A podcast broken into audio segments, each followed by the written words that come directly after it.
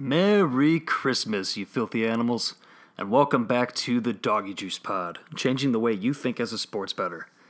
This is episode number 25, Thursday, December 20th, 2018, and I have a packed episode for you today. On this episode, I'm going to touch on a legal update. We had a some breaking news drop yesterday. Um, a federal sports betting bill was introduced to Congress by Senators Orrin Hatch and Chuck Schumer. It was a bipartisan bill, 101 page sports betting bill that they dropped, and it's just the beginning stages, but this provides a potential federal framework for states um, to be required to adopt moving forward sports betting. I'm going to touch on that and then a few other things, and then we're going to jump into an interview with Philly Phran from the East Coast. He's going to give us um, an update on the legal betting environment there. He lives in Pennsylvania, where sports betting just went live, and right next door to New Jersey, where he's been playing for a few months. So we're going to get some insights from him on on the legal betting scene on the East Coast, as well as some look aheads at some bowl games. Um, he knows Penn State like the back of his hand, so he's going to give some insight onto their game with Kentucky in the Citrus Bowl. And then he's going to give us some of his best bets for the upcoming bowl games. And after that, I will jump into a look ahead on the upcoming week of college football bowl games and then a look at the week 16 card in the NFL. Really quickly, a little super contest update and the variation of the super contest that I play in the Chicago Super Contest. I've officially moved into first place or a tie for first place. There's four of us that are sitting at 49 and 26. Um, a, a pool of about 200 people, a little less than 200 people, with two weeks to go. So we got five picks each week. That's 10 picks remaining. And I'm going to be disappointed if I don't do anything but win this thing. No one's got a better chance than the doggy juice. So if I win, I'm I decide I'm going to have some sort of contest here in January. So it's to your benefit, the listeners, that I come out on top. Um, if I win it or even a share of, of first place, I'm going to figure out some sort of way to uh, to share share the love with everybody in January with some sort of playoff contest to reward the listeners because it's been a fun ride and I feel like all of you have been along for for the ride as well this year. So if I do get it done, I think it's to surpass my feat of two years ago going 17 in a row, 17 for 17 and Survivor uh, survived all 17 weeks. Shared a nice little price pool there, but this one will surpass that for me, I think. So I'll keep you posted. First place super contest. Let's jump right into it with some quick hitters. So, as I alluded to in the open, yesterday was a pretty big day um, in the gaming universe.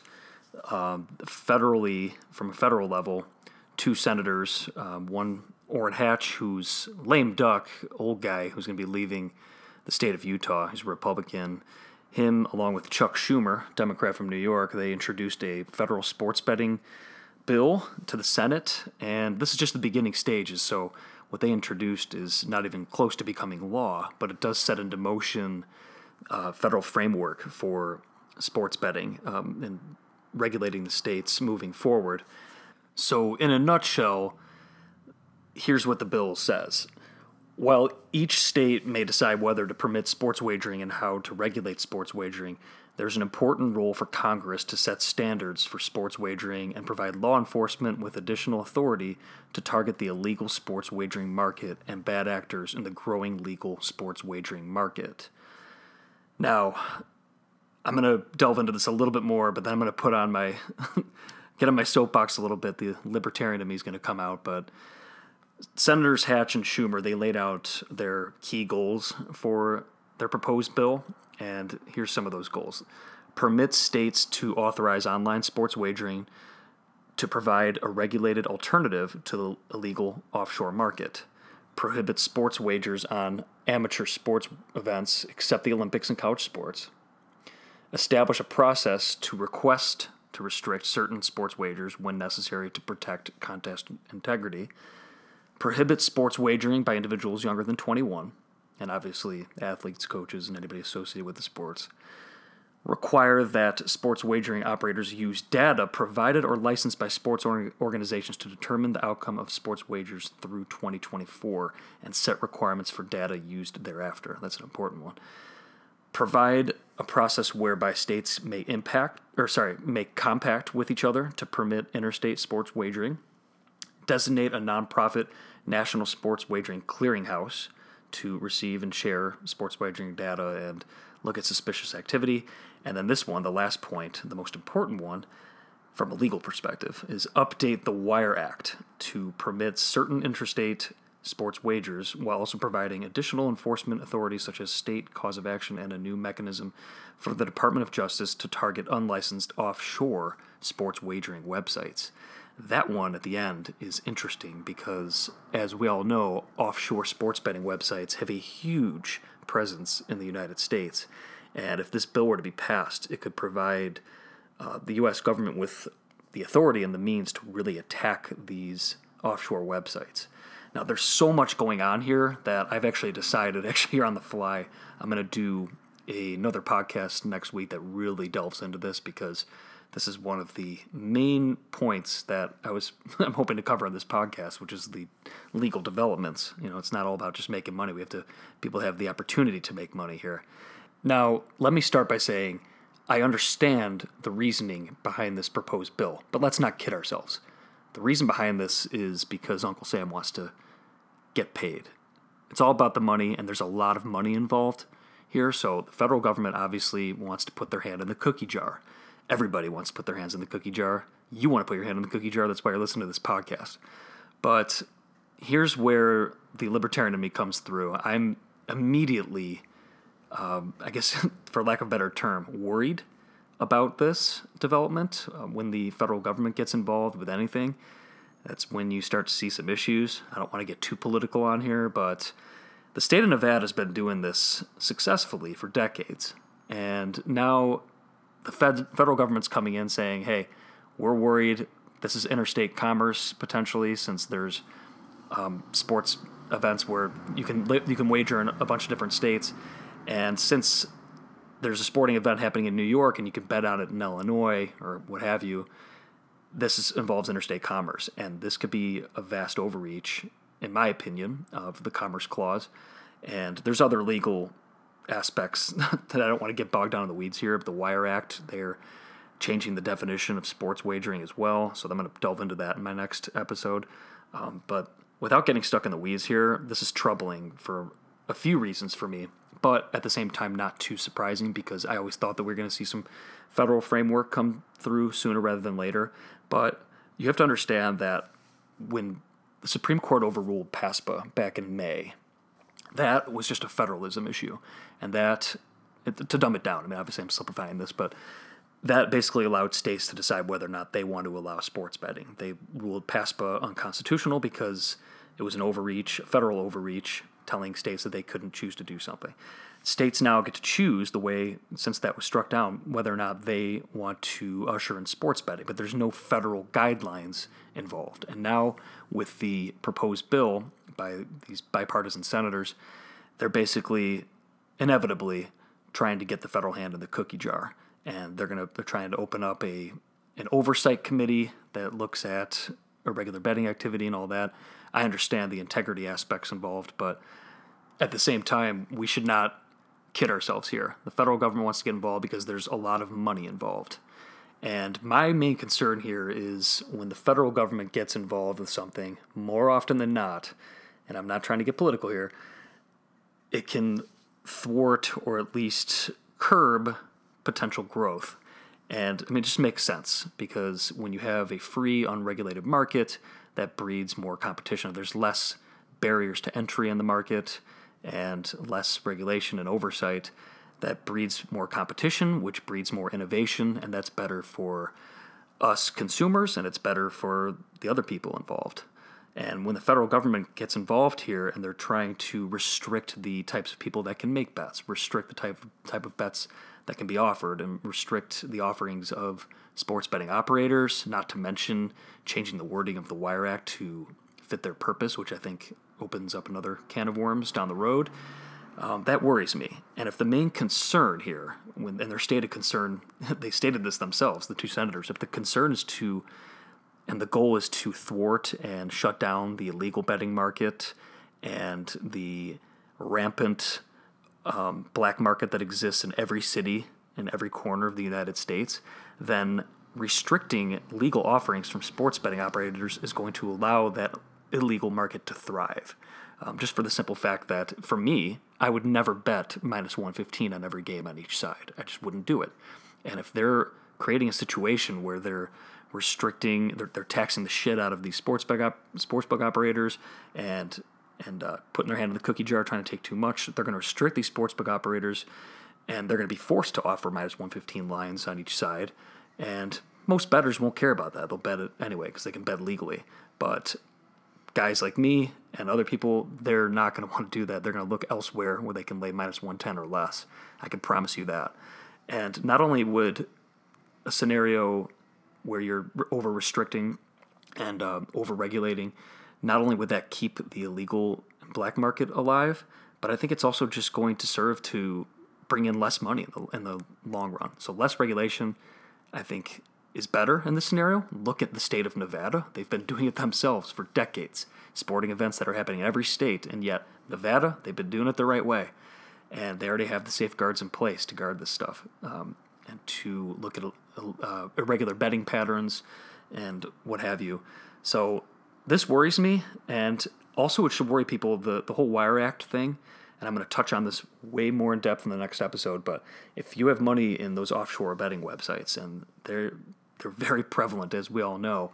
Um, this updating of the Wire Act, I would be a little worried because that could provide Congress with the means to enforce um, and go after these unlicensed offshore sports wagering websites and target them.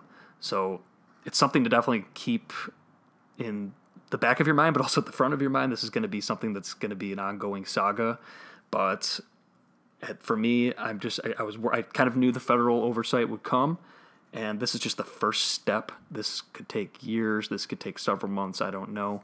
Um, there has to still go through several parts of Congress before. I think it has to have two readings before it even meets the committee.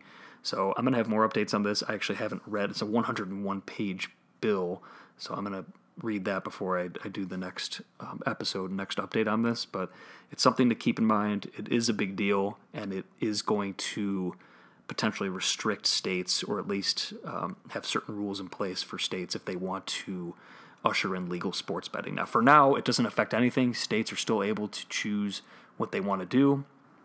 States are still allowed to decide whether or not they even want to allow sports betting.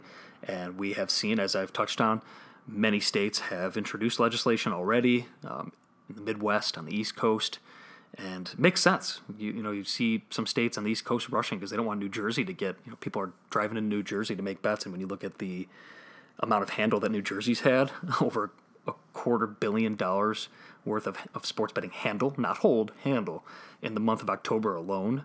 When you look at that, I wouldn't blame neighboring states. You know, you don't want your people leaving to go, you know, pay uh, you know give the money to the other state. You want to keep it within your own borders. So right now states are allowed to choose for themselves. Many of them are looking at legislation, but this federal framework, this federal bill could I mean if it ends up getting passed will trump and at least will trump the the state laws and will at least provide them requirements potentially in order to enter the, the legal sports betting market. So it's something to monitor and look at moving forward. But in terms of individual states, uh, this actually moves into our next topic. Washington, D.C. officially passed legal sports betting this week, um, but theirs is a little bit more nuanced in D.C. It's a lottery system. The bill authorizes both land based and mobile based sports betting, but the caveat is that the bill is very restrictive on where sports betting can take place. Right now, they're basically limiting it to Class A licenses in the actual stadiums. Um, there are Class B licenses with with exceptions. Uh, they can't be within a certain amount of certain distance of the Class A um, licenses, but um, basically it's a lottery system where one company. I touched on this uh, last week in the episode, or maybe it was the week before, but one company basically has monopoly on things, and I don't think that's going to be a good setup with the way DC um, has things going, but it's something also to monitor, and it is going to be legalized there. I think this stuff's going into effect um, rather quickly. This week, this ties into everything. The Sports Business Journal named its most influential people in sports business in 2018, and coming in at number one is the American Sports Gambler, beating out Adam Silver, NBA commissioner, at number two, and Roger Goodell, NFL commissioner, at number three. Just shows that 2018 has been a landmark year for sports betting. Obviously, back on May 14th, the Supreme Court overruling of PASPA and now a bunch of states entering the market, notably New Jersey, uh, but some other states around the country have legalized sports betting, and it's coming to other states as well. On the lighter side, the Cleveland Browns. This is from Peter King's column. The last six weeks, the Cleveland Browns have four wins. The previous 164 weeks, four wins. Things are looking up for the Browns. All right, that's it for quick hitters. Without further ado, I'm going to jump into an interview that I recorded last night with our very own Philly Phran, friend of the podcast, lives on the East Coast and bets in these aforementioned legal betting states, New Jersey and Pennsylvania. So, hope you all enjoyed this interview.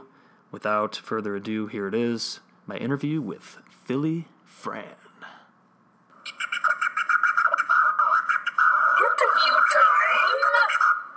All right, we are back with a very special guest, the man, the myth, the legend. I had to track. Actually, I didn't even really have to track you down for this, but um, we have scrapped the other guests that were in line and moved in Philly Phran, um, who lives on the East Coast. He is friends with the Twins, and I've been looking forward to talking to him. How are you doing, man? I'm doing good. Thanks for having me on. So you you live in Philly, or you like outskirts of Philly, or where where exactly are you at? So I live right in downtown Philly right now. Nice. And then have you been living? You grew up there too your whole life, or where you from originally? Yeah, grew up grew up just about seven miles north of Philly. Um, lived in Chicago for a few years after uh, graduating from Penn State, and then just moved back to Philly about probably about four years ago now. Nice, man. So, and you were at the when we were conversing over the weekend, you were actually out in California. You you were at that game, correct, at the Coliseum? Yeah, big Eagles fan. So we took a trip, about sixteen of us out there. Um, caught the Eagles Rams. Looked like a much better trip in the summer when we booked it, but ended up being a great game. I mean, that was a huge win for the Birds. So they're right back in the playoff race. Looking forward to Sunday. Yeah, man. I could even like I'm sure you've heard this, but you could literally hear, hear the "Fly Eagles Fly" from the stands, "Go Eagles Go," and all that stuff. And I'm a um, ton of ton of Eagles fans out there. It's almost it was actually I wasn't even shocked. It was impressive. It was a huge display from Philadelphia out in LA this weekend. I'm, I'm assuming you were behind a lot of those chants yourself. Probably had a several. Oh, I was I was right in with them. well, that was awesome. I mean, yeah, like you kind of touched on already. Like it's one of those games when you booked it. It's like, oh hell yeah, I get to see McVay versus Super Bowl champs can be in LA, and then like even up till like just the weekend before, you're probably like, oh my god, this like this is meaningless now. No Wentz. I, I thought there was a chance of a blowout, and that that wouldn't have been fun. That would have uh, really ruined that game. Yeah, I mean the game got up to like I saw 13 and a half at some 13 places. and a half. Yeah, yeah I was uh, tracking the live betting during the game, and yeah. it was dropping quick. I think at one point it dropped dropped from almost uh, seven plus 700 down to like plus 200 down to uh, plus 100, and then it was uh, then became Eagles favored. My yeah, buddy Steve was, was hooking me up with the text updates.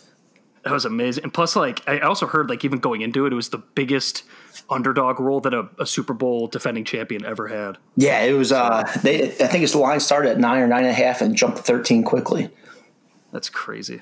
But yeah, I mean, you guys got the win, and obviously, you're still alive. So I, I want to hear your takes on the um, the upcoming game this weekend later on. But uh, definitely. So you, so you said you're from Philly and stuff. You're um, obviously into sports betting. Obviously, you wouldn't be here, but um, I guess like give me a little rundown on how long you've been sports betting for, how you got into it, what your favorite sports are to bet, just yeah, whatever you want to talk yeah, about. Yeah, you know, I started looking at sports betting in college, but just like every other college kid, I didn't have like any money. Um, but I used to love running the uh, Mar- or Super Bowl squares every year. I'd be the guy who runs that in the dorms or the uh, apartment complex. And then uh, once I graduated college, started looking at it closer, and I think it really kickstarted back in uh, 2013. Me and my buddies, we were living in Chicago, took a trip out to Vegas for the first weekend of March Madness. Oh, and I tell you what, that's uh that's a trip to go on. If even if you remotely like sports betting, that was a that's my that's that my number one full blast. That's number one on my bucket list. Oh yeah, it's it's a good time. A game start about it was like nine or nine thirty a.m. out there. They run till about seven at night, and then you take a nap, and then you're out in the town all night and restart. Is it, is it really that many dudes? Like, because I've heard it's just all guys. That's like the one obvious drawback a lot of dudes, a lot, a lot of dudes out there, uh, especially especially in the sports books. Uh, we stayed at the MGM, so they have that Great Lazy River, and once you got there, um, a couple girls showed up, but uh, for the most part, it definitely is a bros weekend out there. I was gonna say, if you're a chick, that's the weekend to go. Yeah, yeah. I guess if you're a chick, that's that's the one to dive in on. Except like every guy's just like pissed off about his bats or paying attention to the games. that, like, exactly. Just like just throw the throw the girls aside when they're trying to talk to you because you're looking at the screen. Yeah, it's. Uh, there, I mean, there are TVs and gambling everywhere. It's uh, it's almost intimidating to go out there. Yeah, especially like some of the new books they got. I haven't been to the Westgate yet, but at, at the Superbook there, I heard that's like so insane. But like it seems like every new book is popping up there, and obviously there's more and more every day. Yeah, you, de- you definitely have to do your research. I know uh, when I first went out, I I was a little bit into gambling, but uh, when you go up, you just can't name teams and parlays. You have to know the numbers um, it's yeah, associated with, and make sure number. you you lay it out and you have it written out and you rattle off as soon as you get up there. I made uh, I made the rookie mistake of going up and naming names, and then realized I need to put numbers to a name and put the wrong number into one of my parlays. And I was stuck with like oh, Duke, oh, no. Kentucky, and then like a European tennis match for my first bet. Um, lost on the tennis match, but we it was a scramble to try and find that on TV anywhere. That's awesome. Like all the legs are in, and then you're like, "Oh shit, I gotta gotta watch some like was, yeah, it was awful. Singapore match." That's awesome. Uh, so, like, what, what are your favorite sports to bet? Them, obviously football. Yeah, so I'm a, I'm a big college bettor, both college basketball and college football. Um, I just think there's so many games that Vegas covers them all, but if you really do your research and look around, you can find the small upset wins. Like uh, like I tweeted you a couple weeks ago about that Drake. Um, Vegas yeah. had him at plus or over under five and a half points, and uh, what happened there was Iowa State's game was canceled and Drake right. Drake wasn't on the schedule, and they asked Drake about seven days before to play, and um, Drake was full of seniors. Was they already thought they already played their last game. They were hell yeah, we're in. Iowa State had nothing to go for. They already clinched the bowl game. This game was pointless. And when I saw five and a half, I was like, no way. This these guys don't score touchdowns. They're in state rivalry. They're yeah. ready to go. And here they almost won the game. 42 and a half point yeah, no underdogs. I know, but I was I was catching that because you tipped me off on that. And obviously, like the bookmakers just went to their chart because they you know they made the spread, exactly. made the total based off the, the, season stats. So then, obviously, based off that, it was five and a half projected total points for team total points for uh, for Drake. And then it was oh man, as soon as you mentioned that, I, I saw like a lot of books tried to prevent. They tried to guard against it by eventually moving to seven yeah. with a lot of juice on the under, but, but that shit was was done. Yeah, right was, I was not. I was a little nervous going into it, but I saw that first drive. It went down, scored it was a piece of cake. Yeah, was, but uh, but right I feel like that's the best variety that you got. Um, I go in the NFL a little bit. NFL's t- I find NFL tough to bet. Um, there's upsets weekly. Oh, yeah. One week the Saints look good. Next week they're putting up 12 points. Um, I find NFL is great if you like to do small parlays. So maybe you throw two underdog money lines into your parlay, and you might only have to bet 20 bucks to win five, six hundred, depending on who you're choosing. And more than likely, sometimes those come out and you win. Um, but NFL is very tough. Yeah, just pick the favorite um, and just go with that. Uh, but I also like to bet. I'm a big over bettor. I'm a big uh, Major League Baseball no run first inning bettor. I don't know if you've ever dabbled in that. Oh, the first. Yeah, I do. Actually, that's like the market that, and I, I'm not as big into baseball, but I uh, try to familiarize myself with people that are, and they they say like one of the best markets to bet into, and I've started dabbling in it more this year. Is the first inning to score yes or no's? Oh, it's that's, it's, that's it's exciting, especially if you're at the game. You throw a couple bucks on that, you, no one scores in the first inning, and boom, you got yourself a couple beers for the rest of the game. Yeah. Especially if you get right. two aces going. I mean, I, I crave those days. You get you get Aaron Nola versus Scherzer, Phillies Nationals. That's like an ATM. You just hit the numbers in, you know you're going to win money. There's no chance anyone right. scoring that first inning. Right. No, that's good angles there for sure. Um, so in terms of like your handicapping strategies, that I mean, you just kind of touched on you like to look for those angles, like some of those softer markets and stuff. But do you have like any other handicapping strategies? Like, how do you usually like arrive at a bet like on a college football Saturday? Do you bet like earlier in the week, or what do you do? I, am usually late bettor. I usually am like maybe Thursday night, Friday. Um, if I'm in Jersey, I'll bet it right Saturday morning or something like that. Um, but I do a lot of research into like what have you done for me lately. Um, I think I feel like a lot of these teams are different teams by the end of the season. I think um, good point is uh, like I'm, I'm a Penn State homer. They lost to Pitt in 2016, the second game of the season, but then finished five, fifth in the college football playoff. That's a two two completely different teams you're betting on there um, during the course of a season. So I typically like to look back, see how they're doing last five to seven games. Um, if it's a college game, I like to look at home versus away. Um, if you're playing at, like, say, the Big House down at Tiger Stadium in LSU, uh, Beaver Stadium, you got to throw a couple more points on the spread for uh, those home teams. Um, those venues are just very tough to play at. I know Vegas incorporates that into the spread, but man, once you're there in person, it, it is difficult to play. Um, say basketball. Yeah, sometimes not enough. Um, Cameron Indoor, just as tough um, compared compared to going say uh, uh, middle nowhere. I'll use Penn State. Penn State's basketball stadium is could not be less intimidating um, compared to Cameron Indoor. So it all depends on those home and aways hmm. um, where you're betting the spread, or if you're doing if you're going with the money line. But uh, the NFL, not so much. NFL home and away, it's to me, it's meaningless. Um, there's a few teams like the Saints, maybe, or you get a couple of those Southern teams that play maybe in Buffalo when it's snowing. You might look at it a little closer. But from watching the NFL, mm-hmm. I mean, these guys, whether it's home or away, they all show up to play each Sunday. So I don't think it affects them. Yeah, I think they see bigger crowds in college than they have in uh, the NFL. That's a good point. They're all pros, and uh, yeah, and obviously like, there's those you know the Miami Dolphins traveling up to Buffalo in December where where you obviously there are obvious advantage angles there. But interestingly, though, you just brought that up. Like um, this year, for whatever reason, it could just be because it's like an outlier. There's not enough um, data points, but this season alone, the home road splits in the NFL have been um, like more prevalent. Like more, there's more of a gap on the home road splits than not. Not to be like contrary to what you're saying, but I just found that interesting because I just heard.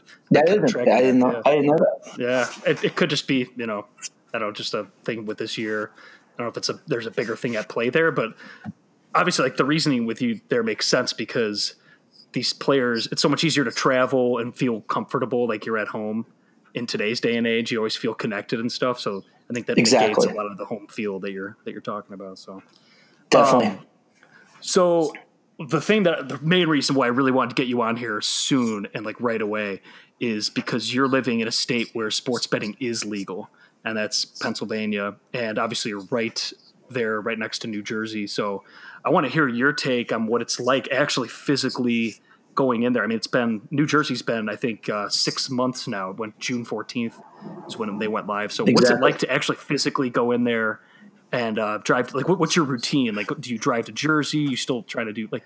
Take it away. Yeah, I, um, I, well, luckily I work just across the bridge from Jersey. Um, quick, I, within a couple minutes from my desk to uh, the border. I'm there. Um, so what I typically do is I'll hop across the bridge um, and do a lot of mobile betting. I haven't yet been in a casino in Jersey to bet, but I assume it's pretty similar to uh, Vegas.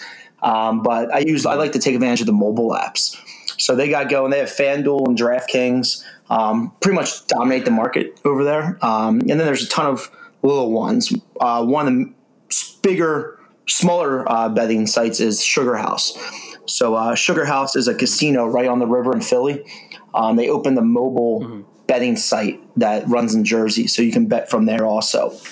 Um, just and FanDuel and DraftKings, you have to download a separate app. It's not the same app that you as you would bet uh, on Sundays, but uh, it's pretty simple, easy to use.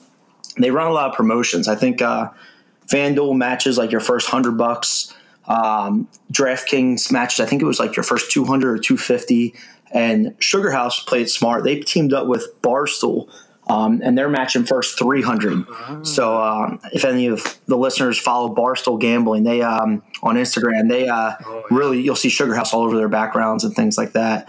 Um, only bad side of that Sugar House app is it's horrendous. It is like one of the worst apps I have ever used. It's very hard, very hard to navigate, tough to follow, um, just not clean whatsoever. Um, so what I typically use is the FanDuel app. FanDuel, I've, it's nice, simple. You can live bet. I haven't had a game that um, I couldn't bet on yet. Um, props are all over the place. I mean, you can bet on just about anything. It's nice and easy to use, which really, uh, I think a lot of the personally, I think a lot of market uses FanDuel, but uh, I think DraftKings is right up there with them. Interesting.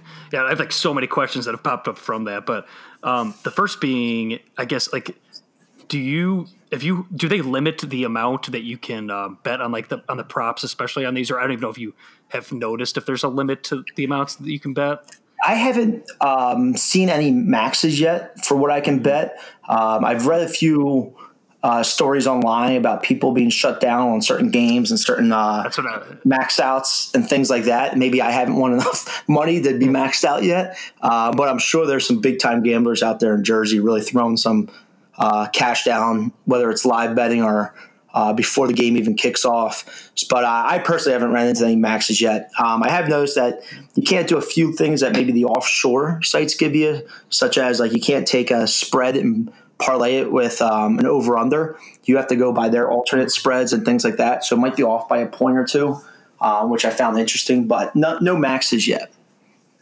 Interesting. Are they usually like the side you're betting on on those apps? Are they minus one ten vig uh, for the juice? for the most part, they're all um, same as you get offshore. I mean, uh, FanDuel, you might see it off by it might be one one hundred oh five compared to one fifteen or something like that. Um, but sometimes okay. SugarHouse or DraftKings has it for one hundred oh five, and you can bet on there. But for the most part, they've been pretty close. Mm-hmm. Nothing that would uh, really swing your uh, momentum on putting a bet on that game or not. Right. Right, because like my worry, my big concern with all this, especially hearing that they're shutting down and restricting winning players, is is that um th- they're going to offer like minus one fifteen on both sides, and that's like what I'm. And not, I don't want to get buried in the weeds here, but there's like uh, there's an announcement today with federal framework uh, that the basically the U.S. federal government wants to get involved to create a federal framework, and I'm worried that that's going to hamper the the offerings, like the sports oper- sportsbook operators, too much, where they're going to have to just based off the tax structures have to offer minus one fifteen on both sides. Interesting. That's like that's my that's my big worry. But I've heard like I've heard some bad stories out there of, and at the same you hear that there's like a lot of big bets. Like there's six figure bets on NFL sides this past weekend in some of the sports books in person out on the East Coast. But I've heard stories of guys who are, and this is probably like the bigger, you know, like guys who have like you know thousand dollar units or ten thousand dollar unit size, um, where they're actually shutting down these guys completely, or they're restricting their prop max bet to like five bucks or ten bucks, and that kind of stuff kind of scares me. I think that's more like the European side coming in. You know, they're trying to squeeze out the winning players because they just care about their bottom line, and uh, I think it's really important to like to stand against that and like everyone band together as sports bettors. Yeah, that'd be interesting, especially as PA picks it up too and it starts growing on um, what comes out of that and how big does it grow. So where, where are the books in PA? Are they? I've heard there's one open in Pittsburgh. Um, yeah, so I think the first one opened in Pittsburgh on uh, November 17th. Mm-hmm. Um, I know that was because it was, it was, my birthday, so it was a nice little early birthday gift to me nice um, of being able to sports gamble in my own my own state. But uh, since then, uh, early December, SugarHouse opened up, and I believe Parx was right with them. P- Parx is another casino uh, about 15 miles northeast of downtown Philadelphia, um, where you can go inside and you can only place bets inside the casino. Um, so Parx, I know of, is building this multi-million dollar sports book right now. I haven't been over to check it out yet. I think I believe it's still under construction, but they're really trying to go with that Vegas look with the TVs, the ticket, um, everything that you have there will be right at Park. So once that will be done, that's interesting to see. That's awesome. I, I just have like this feeling. I've been saying this all along, but I feel like even I'm underestimating how crazy this is going to be. Like New Jersey sports betting alone, they reached over a quarter of a billion dollars in handle just in the month of October. That's oh, obviously because of the and that's gonna they're saying that's gonna surpass Nevada soon, just because there's so many damn people in the tri-state area and like you know guys like you traveling across the border. Exactly, I think it's um, it's really you're really gonna see it skyrocket. I mean, I think uh, PA was waiting on Jersey. Seemed like Jersey went over well, and I know people. You got what two or one and a half million people in Philly. You got another five hundred thousand Pittsburgh, and then you scattering throughout the rest of the state. You got a lot of people begging the sports book and get into the sports books. And since uh, all the states are so close, no one's going to hesitate to cross over the bridge and go check it out. No, right. That's and I feel like you mentioned the mobile betting. I think that's the big key there because when you could just like log on your phone and in your case just literally stay in your car, cross the border, and make your bets from there. That's just gonna make it go up. Yeah, the mobile betting. Um, I think that's come to PA early 2019. Uh, they, they haven't put a firm date on it. Um, cross my fingers, it's before the Super Bowl, but we'll see. but it should be before March Madness kicks off. God, that's exciting, man. Like, yeah, just to be there right now. I'm, th- I'm actually like thinking of just taking a trip out there just so I could check it out. Like, oh, it's, it's definitely worth it. I mean, it, it could not be easier. That they really just go by that blue dot. You have to share your location, and it's it's pretty specific um, on where where you're heading Jersey. As soon as you cross that bridge, that's where you can log in and uh, yeah. get the sports book rolling. I've noticed that, like in um, because I went to college in Iowa, and DraftKings didn't exist when I was in college, but um, I you know I took a lot of subsequent trips, still kept up with a lot of people that live there, and same thing with the DraftKings and FanDuel. It's incredible, like how accurate that is because you can't do DraftKings or FanDuel in Iowa. And so obviously, like all those, all my degenerate friends have to drive across to Illinois, and it, it knows immediately as soon as you cross. Oh, definitely, crazy. But that's good stuff. So I mean, yeah, I definitely I love hearing those stories about the East Coast and how you're like right in the thick of it. But um, let's let's jump ahead to the actual nitty gritty here because you're a Penn State guy. Um, do some uh, bold game look ahead. So your Nittany Lions are in the Citrus Bowl against Kentucky. That one opened minus four, and the total was 48. And um, I actually put it. I I put Penn State into pocket at minus four just because I had the game line to where it currently is, around six and a half. But I'm thinking of playing back on Kentucky, but I want to hear your point of view here first. If Kentucky gets a seven, just based off what I've heard, but I, I would love to hear your take on this game. Yeah, typically, you know, typically I stay away from betting Penn State and the Eagles, even though uh, I think Penn State went like ten and two against the spread in 2016. I should have jumped on that train, but. Uh, looking at this game, I mean, I think Kentucky's thrilled to be there. I think you mentioned the podcast about two weeks ago that look for those teams that are playing a bowl above them versus a team that are playing a bowl below them.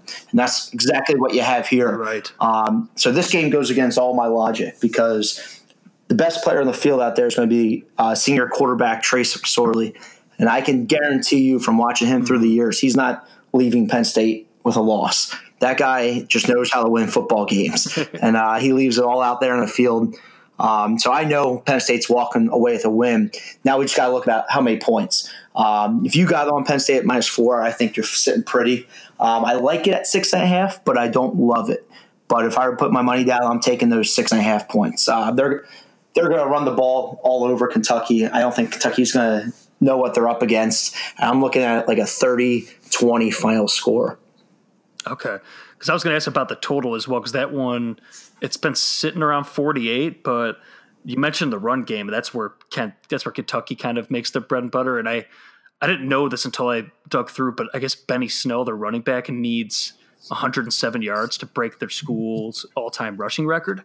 Yep. And so I don't know if that's actually. I mean, this game's obviously not a championship game for them, but I feel like that just bodes more. That bodes well for the under.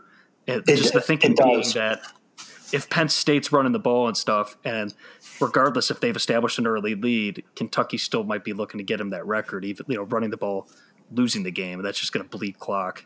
Yeah, I wouldn't be surprised to see Kentucky try and get him that record. Um, I think it's going to be tough. I mean, Penn State's D line has been playing pretty well. Um, they're really shutting down the opposing runners, so we'll see if he's even able to break it. And then if he's not even closer, they're going to start airing out the ball just to see if they can get that win. Mm-hmm.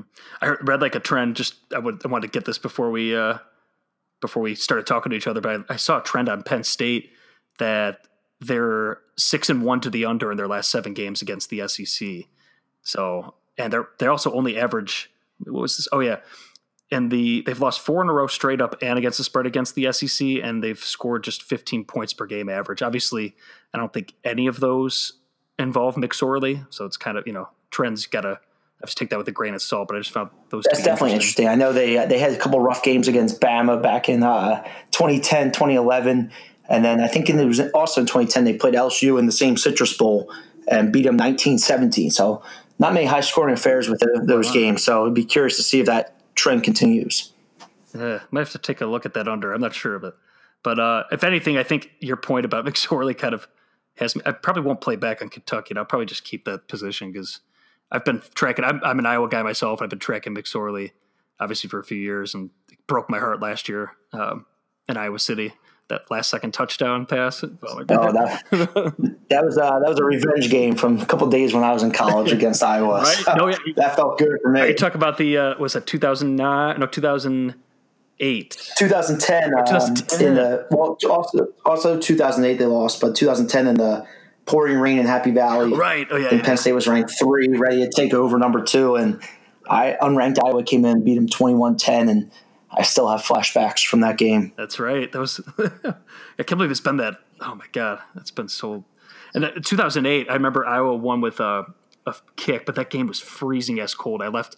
I was a yep. bad fan. I left at halftime and went to like my buddy's place, and we were pretty wrecked. But the Iowa like, very similar kick to uh, how they beat Michigan a yeah, few or yeah. two years ago. Exact same thing. Yeah, yeah. it was like deja vu. But I remember we you guys were number three, I think, at that point too. So we kind of ruined your season.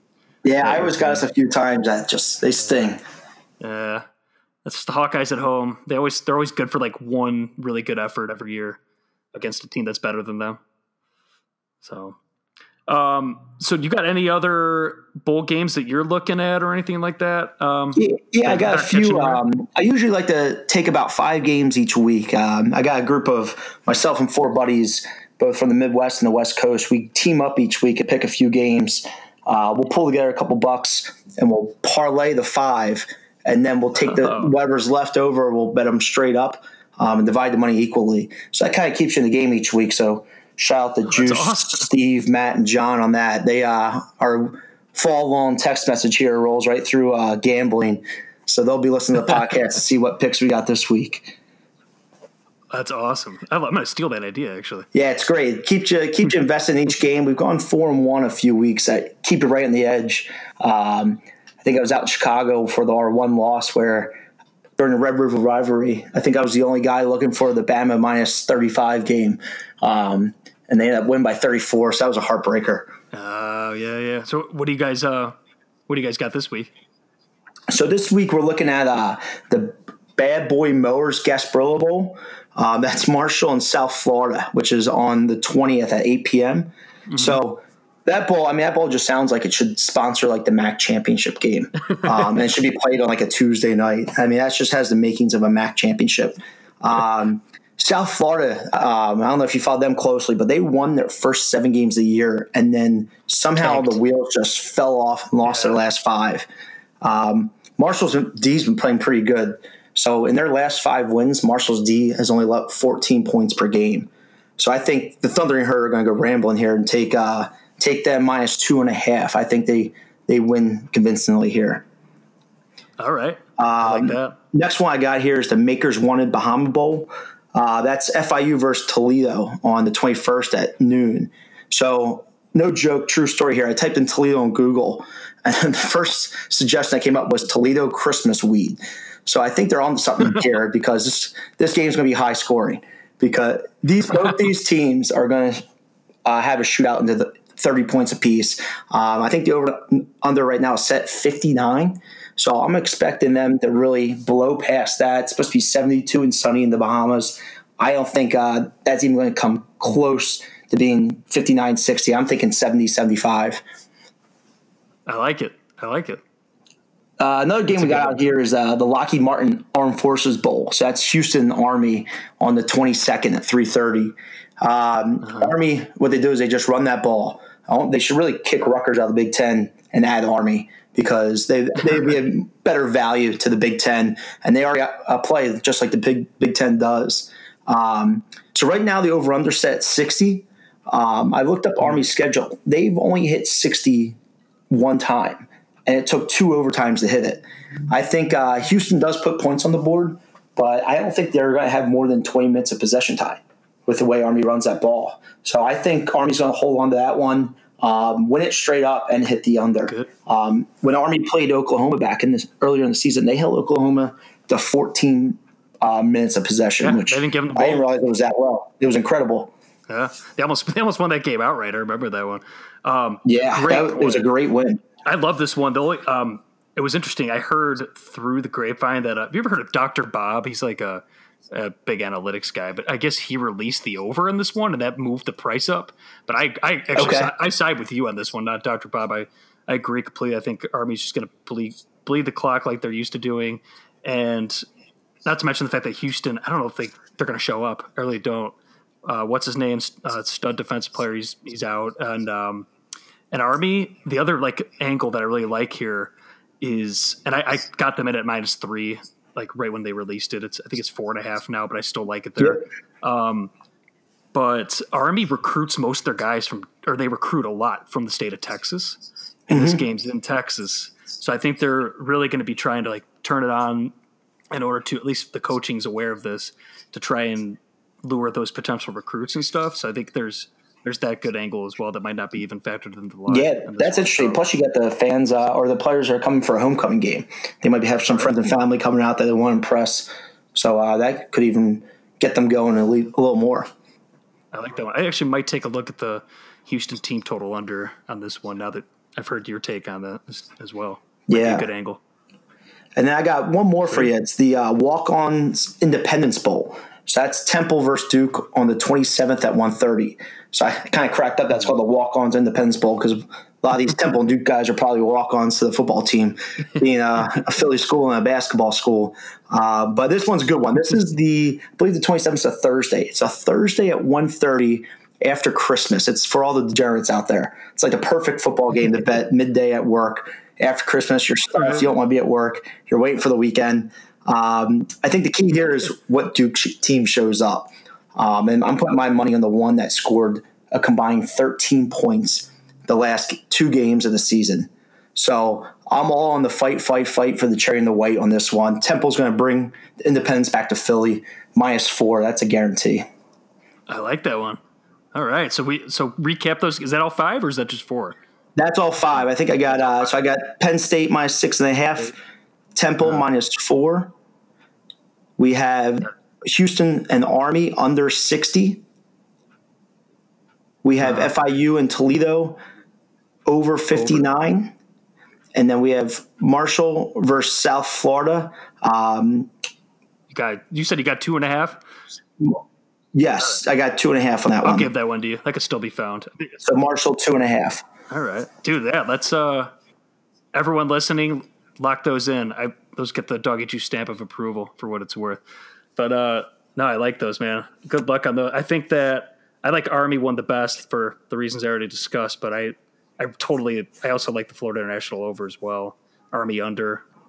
Yeah, fuck, man. Those are. I might have to bet those right now. yeah, so we got they play out over next week, so I might I might throw them into a parlay tomorrow. Good stuff, man.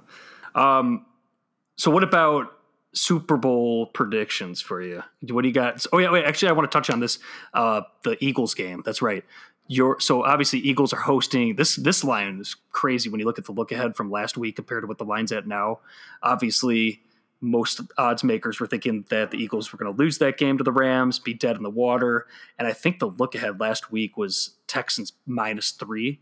That's flipped, and now the Eagles are laying. Last I saw, that it's two and a half, and it's actually approaching minus three for the Eagles. What do you uh, what do you think happens in this? That's one? what I saw too. Yeah. So I, I, I saw it on I think it was Monday at one point it was even. Mm-hmm. Um, I think I think uh, trying to keep my homer aside here. I think the Eagles come out and take this. Mm-hmm. Uh, something about Nick Foles gets this city going. I mean, you talked to you called in the sports radio a week ago and it was a disaster. And then Nick Foles comes in, wins the biggest game of the year, Eagles are still in it. I don't think I think Houston's overrated, and it's a perfect scenario that Eagles come out. I think they dominate. Uh, they're playing at one, so mm-hmm. they won't know if Minnesota won or lost yet. Right. I think they're really going to come out dominate that game. Um, definitely take the two and a half points and see them come out the victory, and then we'll reanalyze next week to see if uh, what's on the stake for the playoffs. See, I think that's actually a good point you brought up about the Vikings, though. If they you know, if they're in a tight game and they see that the Vikings are because the Vikings, if they win, then the Eagles are out, right? I think that's the scenario. So the Vikings need to le- lose one of the next two. Oh, okay, to, so uh, won't even matter. The Eagles have to win out. So the Eagles have to win out regardless. Um, we need the Vikings to drop one, and they got. I believe it's the Lions it's the on Lions. the road this weekend. And, yeah, and then the Bears next week. But the Bears exactly. might not be playing for anything. Um, yeah, that's the, that's the key. I just figured it'd be interesting if there was that scenario where the, you know the Vikings, if they needed the Vikings to lose, that's like one of those live betting scenarios. That's a you know dream spot where the players could be realizing they have no chance in the middle of the game. You know, find oh, out the Vikings are like thirty. But if they're still playing for it regardless, um, it's it's tough one for me because like you brought it up the the whole magic of Foles, and I feel like you definitely saw that last week. Like they're embraced, they're in that same role they were in last year, where you, you know they're underdogs wearing the masks. You know every every game. But now I don't know if the team like I'm torn because I don't know if the team is is aware of this. Cause I, team's definitely aware of the spread, but I don't know at what point they were because they were underdogs. Now they're favorites. So I just I, I'm trying to gauge that team. But for me, like I'm gonna have a tough time not taking Houston if it gets to three. Yeah, that and you know, that's the thing too is uh, I think the players know there it's win or go home, um, and they can only control so much. But with the way Houston's playing, I, am just I'm not a believer in Houston. Um, this has nothing to do with the Eagles game, and you'll see it my Super Bowl picks coming up here. Um, I just don't think Houston's that great of a team. I think they're playing well, but I think they're they're peaked. they're due for a loss. They're due for a bad playoff game. Um, they're coming up. I think it's going to be about 35 or 40 um, in rain in Philly on Sunday. Last I looked, and that could change quickly. Um, and that could just really, uh, that's just a warm weather team coming to the Northeast in, this, in December could really affect them. And the crowd's going to be crazy. I mean, that's one of those ones where you were saying earlier, sometimes, you know, that's obviously baked into the line, usually three points, but that's, that's one of those games where maybe it's more than three points. So exactly. That's interesting. That's good. So, so what do you got for Super Bowl prediction. I hope it does not involve the Eagles again, though. Some people are going to question. No, so so unfortunately, I personally I don't think the Eagles will make the playoffs. I think a lot of little things have to go right, and the big thing is Chicago might not have anything to play for when they're playing the Vikings, which hurts us. Yeah. But um, look at the NFC. I think the NFC is pretty clear. I mean, I think Dallas, Seattle, and Minnesota don't have a shot. Um, I, one of the spreads or one of the props I was looking at this morning had Philly above both Seattle and Minnesota as a Super Bowl champion. So shows you what they think of them hitting the playoffs. Um, one of the big surprises I have is I don't think LA has a shot. I think um, I think they peaked against the Chiefs on Monday night. That was their moment, and they are on the downswing. Jared Goff looks awful. Yeah, and really that just he yeah, his confidence is shot. He he's not the same quarterback he was weeks one through seven, one through eight, um, mm-hmm. and that just leaves Chicago and New Orleans. And I tell you what, the Saints if they don't have to leave the Superdome, I don't see them losing. Um, I think they have a clear path right to the Super Bowl. Yep, agreed. So you got then, Saints. Yeah, go ahead.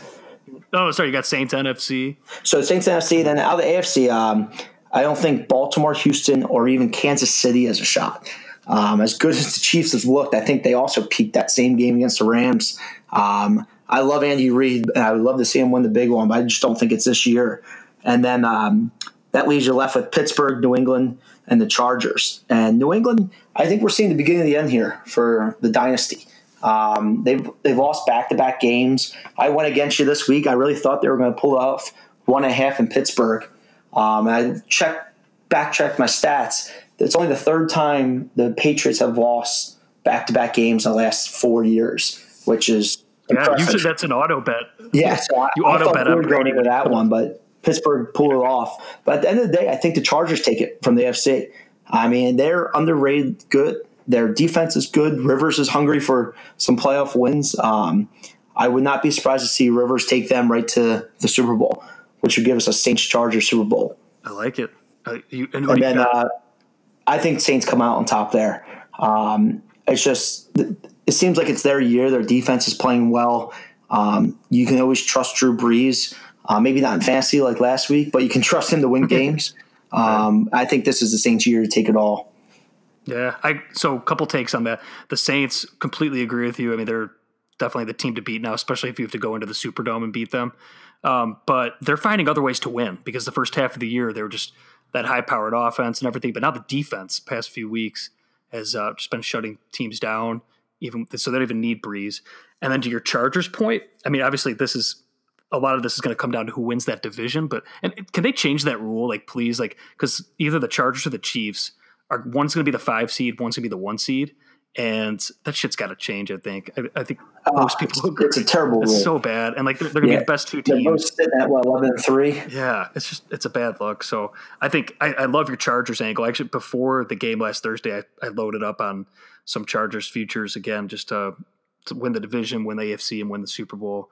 Uh, just because I I saw that I think the potential was there, the number was good, and they like you said they have like I think they have the most complete team in the AFC when it comes down to it, and a quarterback who's experienced. He, he has the experience. Definitely doesn't. So, and I don't think they mind going on the road, even if, if they don't get that one seed. Um, I mean, they play in a soccer stadium, so right. it's not like they have a home field advantage back in LA That's while true. everyone else is watching the Rams. So I don't think they care where they go or where they need to do. Rivers is going to figure out a way to win some games. That's true. They almost embrace that. And I was actually listening to something that someone made a good point. If, if they, you know, if they do host a playoff game, um, the Chargers in LA, that 28,000 person stadium at the StubHub Center, it's all going to be a corporate crowd anyway. So it's going to be. Oh, 100%. You might even get, uh, depending on who they play, it might be more away team. Visiting, yeah, that ends up being like, you know, team like the Bears or something. Maybe not the Bears, but like you know, like the Eagles. You saw yeah. saw what happened the Steelers, Steelers invade towns pretty well, so we'll yeah. see uh, right. where they end up. Right. I'm sorry, I said Eagles, but they wouldn't play the Eagles, obviously. But but yeah, the Steelers. Uh, that's a good point. So yeah, maybe they can they can like embrace that that role. You know, the the hey, we can win on the road angle. So exactly, that'll be interesting. Sweet man. Well, um, if you got anything else for me, I know signing early signing day was today. I don't know if you, Penn State got any good guys. If you have any takes on that, but uh, yeah, yeah, they had a, they had a good class uh, this year. So right now they're sitting. I think last time I saw it was number ten on twenty four seven. It was twelve on Rivals. Uh, Michigan just leaped them at seven seven or eight, depending on where you're looking. Ohio State wasn't too far behind. Um, signed a couple big names out Florida, mm-hmm. which is a good sign for growth in that state. Um, they hired an assistant there from Florida last year, and it seemed like he had a big uh, recruiting year. So they should. I mean, that's going to bring them to the third straight year in a row at top 15 class, um, and eventually that starts to pay off. I mean, these guys, that first class now is becoming juniors. These guys really start growing, and Franklin, a couple more years on his belt, you're going to see the depth chart really pay off. Interesting. That's good. What about QB? Who you guys got in the wings after uh, taking over from McSorley? So it looks like Tommy Stevens will take the lead. So Tommy got a little bit of time this year, um, a little bit in the Michigan game, and uh, he, he, plays this what's called the Lion position for Penn State, kind of one of those do it all type spots. So he's uh, from what we've seen so far, he's a run first. So looking forward to seeing what his arm can bring, but he should be able to take over for Trace and continue that success of the program. Gonna have to check out that squad in the spring, uh, the spring practices. Definitely. All, All right, man. Well, this is really good. It was. Thanks so much for coming on, and uh, it was awesome hearing about what the sports, the legal sports betting is like on the East Coast. So we'll have to bring you on again to for an update on that. And uh, yeah, man, it was, it was really good. Thanks so much. It's nice, nice finally meeting you over over the phone, and uh, and holler next time you're back in Chicago. I'll get you a beer. Definitely appreciate the invite on, and uh, we'll definitely hook up for another podcast here in the future. All right, man. Sounds good. Thanks. All right, thanks. All right, take care.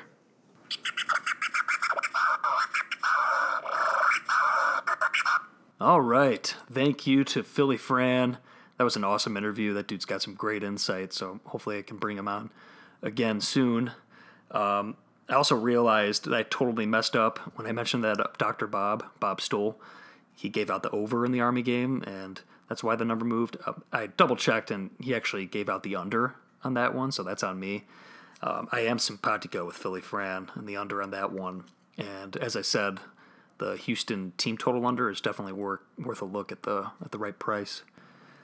Another thing to note is regarding the total in the Florida International Toledo game uh, that Philly Phran and I talked about that total crashed from it opened at 68 and crashed down to 59. So if you're looking at that, that's due to the weather.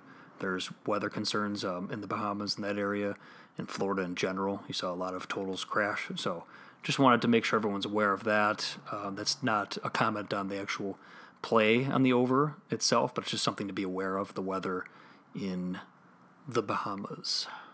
That is correct. All right. Um, now to close out the podcast, let's do some look aheads at the upcoming week in college football bowl games and NFL Week 16. Yeah, baby. Florida International uh, tomorrow night. I have them at plus seven with a little extra juice and money line. I found plus two twenty five, but FIU's a good disciplined team under Butch Davis, and um, he's won and covered both times he faced the MAC. Uh, they got smacked around in their bowl game last year, so I think they'll be motivated in this one. Um, trends that support this: the MAC is four and twelve. They're on a four and twelve against the spread run against Conference USA, and Toledo just doesn't bring much here. My numbers have this way less than where the the line, where I got the line. The number came down a little bit, but now it's starting to trickle back up. Pay attention to this one, but I definitely like Florida International um, to possibly even win the game outright against Toledo. Army. I discussed this one with Philly Phran. I got them at minus three, but still like this one for less at the at the current price. But um, I did have it as a lay three, take ten points scenario, so I'd be neutral if it got up to around seven points. But I don't even know if I want to play on Houston regardless because they have so many guys who are who are out missing. Obviously, Ed Oliver, their their stud uh, defensive lineman, he's out. Their other top draft prospect, uh, cornerback on defense, is out. And they also had guys go down at the end of the season. They're the worst defense of all the teams in the college bowl games, allowing 488 yards per game. Army's going to control the ball here. You probably won't see Houston with the ball much on offense. And the angles I like the most, though, on Army here, and this probably explains the line move uh, quite a bit, because um, this has this did open at minus three, which I put into pocket. But Army is looking for their 11th win of the season, which would be their most ever in school history. And you saw that worked out with UAB the other night. We were on UAB. They needed to win for the most wins in school history, and they got that. They came motivated. Uh, but Army, they were ranked this year for the first time since 1996. And I said this um, in the Philly Phran interview, but Army recruits players hard in Texas. They go after those Texas recruits uh, with their social media. And so this is a spot where they're going to want to attract those recruits in the state of Texas. They should go there with every ounce of motivation that you can possibly ask for. You can't say the same thing about Houston. So this one has blowout written all over it, especially since Army should run the ball all over Houston in this one. Um, but they still have to play the games, so don't don't go crazy. Remember that bankroll management. Uh, but another one, just to make you feel good good about this play, is military teams in bowl games are 33 and 13 against the spread, and they've gotten the money in five of the last seven armed force Armed Forces Bowl games. So that's a great one on Army. Finally, Louisiana Tech plus two is where I got it. I think it's at plus one right now, but it's good for anything at a plus price. Hawaii might be disappointed to be playing at home here in the Hawaii Bowl, but Holtz, the the Louisiana Tech coach, is probably the best coach as an underdog in college football, and that's saying something. He's as a dog, he's 48 and 24 against the spread. And according to Marc Lawrence, when Holtz plays teams with a winning percentage of less than 625, that against the spread number improves to 27 and 10. Hawaii is a favorite. They're horrible. Oh, 3 and 1 against the spread is a favorite this year, but listen to this one. The last eight years, in their last 23 games as favorites, Hawaii is 3 19 and 1 against the spread, laying the points, which is terrible. So, in my opinion, the wrong team is favored in this one. Give me the points with Louisiana Tech in the Hawaii Bowl. All right, let's move on to NFL Week 16. We've got two weeks left of the regular season. The playoff picture is starting to really get interesting. There's so many different permutations on what can happen, but right now it's really important to understand the playoff implications and the scenarios for the different teams because there are teams this week with nothing to play for. You're seeing it already with uh, the Carolina Panthers ruling Cam Newton out for that game. If you're able to get down on Atlanta at the plus price before that news was announced, then you're sitting with a really good position. But you see teams with nothing to play for, teams with a lot to play for, and that is going to lead to inflated lines. Now, something that you should keep in mind here is the odds makers know. You know, if you're going to bet something with a, with a certain notion, usually the line reflects that notion. So in these scenarios, you see often cases where, let's say, a team is laying five and a half points, where normally they'd be laying three, but the odds makers have that extra two and a half points due to everything involved, the lack of motivation, blah blah blah, some players being out. But then oftentimes you'll see the market bet into that already inflated number that's taking those things into account. So you'll see that five and a half line get bet up to, to seven by the public right before the game kicks off. So you're actually catching even more value because the public's betting into something um, based off their notion of a lack of motivation, where the odds makers are already factoring that into the line. So in scenarios like that, you're seeing you're going to see a lot of ugly underdogs catching extra points that they shouldn't be. The market's already bet into them, and you could find a few points of value on underdogs there. But obviously, you got to back them uh, with uh, with a grain of salt. You can't be too confident betting these teams with not much motivation. But at the same time, as Philly Phran touched on, these guys are professional players playing for their their jobs. So you have to keep that in mind when you're thinking a team, oh, they're just not going to show up. But at the same time, motivation is key, and uh, team scenarios, it's going to obviously have an impact on which players play. Um, some teams are resting players, some teams aren't. Obviously, the Green Bay Packers, you got to pay attention to that one. You saw a weird line move in that one. There was uncertainty on whether Aaron Rodgers would play, so the line moved to pick 'em. And now it's announced that Aaron Rodgers probably is going to play, so that line ticked back up. The Packers are favored again. So scenarios like that, but just beware. If you think it's a good thing, the odds makers they factor that shit into the line. And in order to win in sports betting, like I've said all along, not only do you have to be right, but the line has to be wrong. So if you're already betting into a line that the odds makers have factored in the factors that you're thinking you're betting into, you're going to lose in the long run. So keep that one in mind. Having said all of that, here's where I stand. I have some positions uh, for week 16, and uh, looks like it could be some value this week. But one play I was sure to get in the pocket right away before the line jumped up was the Cleveland Browns. I have that them at uh, minus six and a half. That's uh, in pocket. That one's I loaded up on that on Monday, and right now that line's got up to about nine, and it's approaching ten. I think I'm gonna have to probably take a look at some buyback with the Bengals if it gets up to plus ten but I'm more likely than not just going to ride out the Cleveland Browns in a good spot here. There's a lot of angles involved. For starters, the Browns actually are still in the playoff hunt, but then there's the whole Hue Jackson angle. You saw how the Browns were beating the shit out of the Bengals on the road um, as a revenge spot against. They, they really want to stick it to this guy. It's pretty clear that they do not like Hue Jackson, the players, and at the same time, they're playing for for Williams, the interim coach right now. Um, I don't know what they see in that guy, but they're playing hard for him. You've seen it the past few weeks. This team has completely turned things around, and now it's a rivalry game, which is a reason usually to not lay the points in a situation like this. Usually you'd want to obviously take the points of anything in these rivalry games, but the Browns are bringing the motivation. Cincinnati's all banged up. They have cluster injuries, um, and their uh, Boyd just went down last week, so they got cluster injuries in their skill positions. And Cleveland, with that home crowd and a big game, I like them at anything under a touchdown. But if it's over a touchdown, which it is now, and you haven't gotten to play, I think this is a great teaser candidate. Tease, do a six point teaser on the Browns, tease them through the, the key numbers of seven and three. There's some other options to tie them in with. Uh, one example, I'm going to touch on them later, but Seattle currently at plus two and a half. You could tease them through the three and the seven up to eight and a half with a six point teaser. That's a good candidate right there. There's some others as well.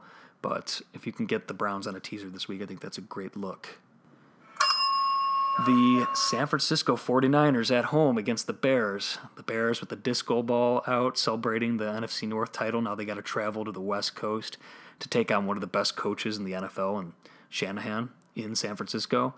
Um, at the same time, though, I'm a little concerned about this one because the 49ers obviously want a better draft pick, so this is a difficult game to handicap. But this team, in terms of regression to the mean turnover margin, this is a candidate. The 49ers at the beginning of the year had a lot of bad luck with, with turnovers.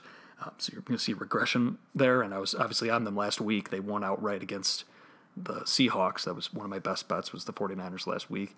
And this spot catching four, I think this gets up to four and a half. I'll probably add on it, but I think it's a good spot against the Bears. Bears obviously won the NFC North title. This is usually a good angle to play on when a team wins a big division and stuff. Obviously, the players we're out celebrating with those deep dish pizzas and you know probably not paying attention as much to their upcoming upcoming opponent after they clinched that division title. So it's a spot I usually like to, to fade the team that just won something or clinched something. Obviously, the Bears still have a lot to play for, so I'm, I'm tempering the investment on this one, but I think there is good value here on the 49ers at home catching the points against the Bears. The Baltimore Ravens, my numbers actually have this pretty close to where the line is at plus four and a half, but you have to also factor in the fact that the Chargers don't have as much of a home field advantage in that smaller stadium at the StubHub Center. But for me, the, this is a matchup thing. The Baltimore defense can match up toe to toe with the Chargers, I think. And Michael Lombardi, he's a great X's and O guy, worked for Belichick. He made a good point that the Chargers' rush defense is really neutralized by the read option that Lamar Jackson runs. So getting four and a half here, this is definitely my lean. Um, but the play I like better that I got into play already was the under in this one at 45. That's ticked down to 43 and a half, but the under 45, I think it was a great look here. I think Baltimore is going to be just run, run, run. Chargers, obviously, they're skilled at all levels. I, I love this Chargers team, but I think they're going to be neutralized. You saw what Baltimore did against Kansas City, keep the ball on the ground. Um, obviously, that didn't. Kansas City came back and won that with the crazy fourth down pass by Patrick Mahomes, but I'm looking for a similar spot here. Ravens, obviously, a lot to play for. The defense does not allow big plays. So I like the under for that reason as well. Probably going to see a ground and pound type of game. And I think that the Ravens can win this game outright. Don't expect them to, but they definitely can. I think the the price is a little it's a little too steep on the Chargers. There's some value on the Ravens this week. I mentioned them earlier, but Seattle Seahawks right now they're catching plus two and a half with a little less juice. I'm really trying to find that plus three that's not juiced out. But um, this line, according to my stuff, should be closer to a pick 'em, especially when you consider the 12th man. Home field advantage for Seattle is greater than any team in football. And this is, goes back to what I was saying about Kansas City at the beginning of the season with this high powered offense in the colder months in winter. Is it going to be neutralized more? And you've seen Kansas City kind of fall back a little bit here. Like they're in danger, which is crazy, of getting the five seed. Um, them or the Chargers. One of those will be a five seed hello cops. But um, yeah, so for me, Seattle, they're obviously going to be at home motivated in this spot now. Uh, you thought they might not be, but after that loss last week, they're still jockeying for their playoff position. So Seattle's going to bring in motivation, home field advantage. The crowd's going to be crazy at night. So I love them catching the three points here where I think it should be a pick 'em. So plus price looks good, but Kansas City, I think we might be getting that that uh, come down to earth spot. We've kind of seen evidence of it the past couple weeks. And although I think Seattle's going to slow it down and try to run the ball, I'm a little worried that their defense is overrated. But at the same time, you just got to play the numbers here. I think there's value on Seattle in this spot. Um, I have some leans that I'm looking to get into play on. I'm going to let you know where my numbers kind of lean, but I think there is value on the Arizona Cardinals. If you can find it at plus 14, I uh, got that line around 10 or 11 points, so there's a little bit of value there. Obvious reasons to worry with Arizona, with the likely lame duck coach in there, and obviously the Rams bringing as much motivation as you could possibly bring. But there is value if you're looking to play the numbers. I also lean the Redskins getting a full 10 points in a lower scoring game. There are places, faraway places, where you can get down on a Redskins plus 10 and a half and under 37 correlated parlay. Usually you can't play something that that's that correlated, but you could get down on that. I recommend doing so if you can get it. Also, also lean um, Tampa Bay at plus seven and a half or better. Uh, the Detroit versus Minnesota number is tough. I think Detroit should be closer to three. Um, Denver, that one's close because there's a motivational issue. I think uh, the Raiders. It's gonna be their last game in Oakland, so I think you actually might see them on Monday night.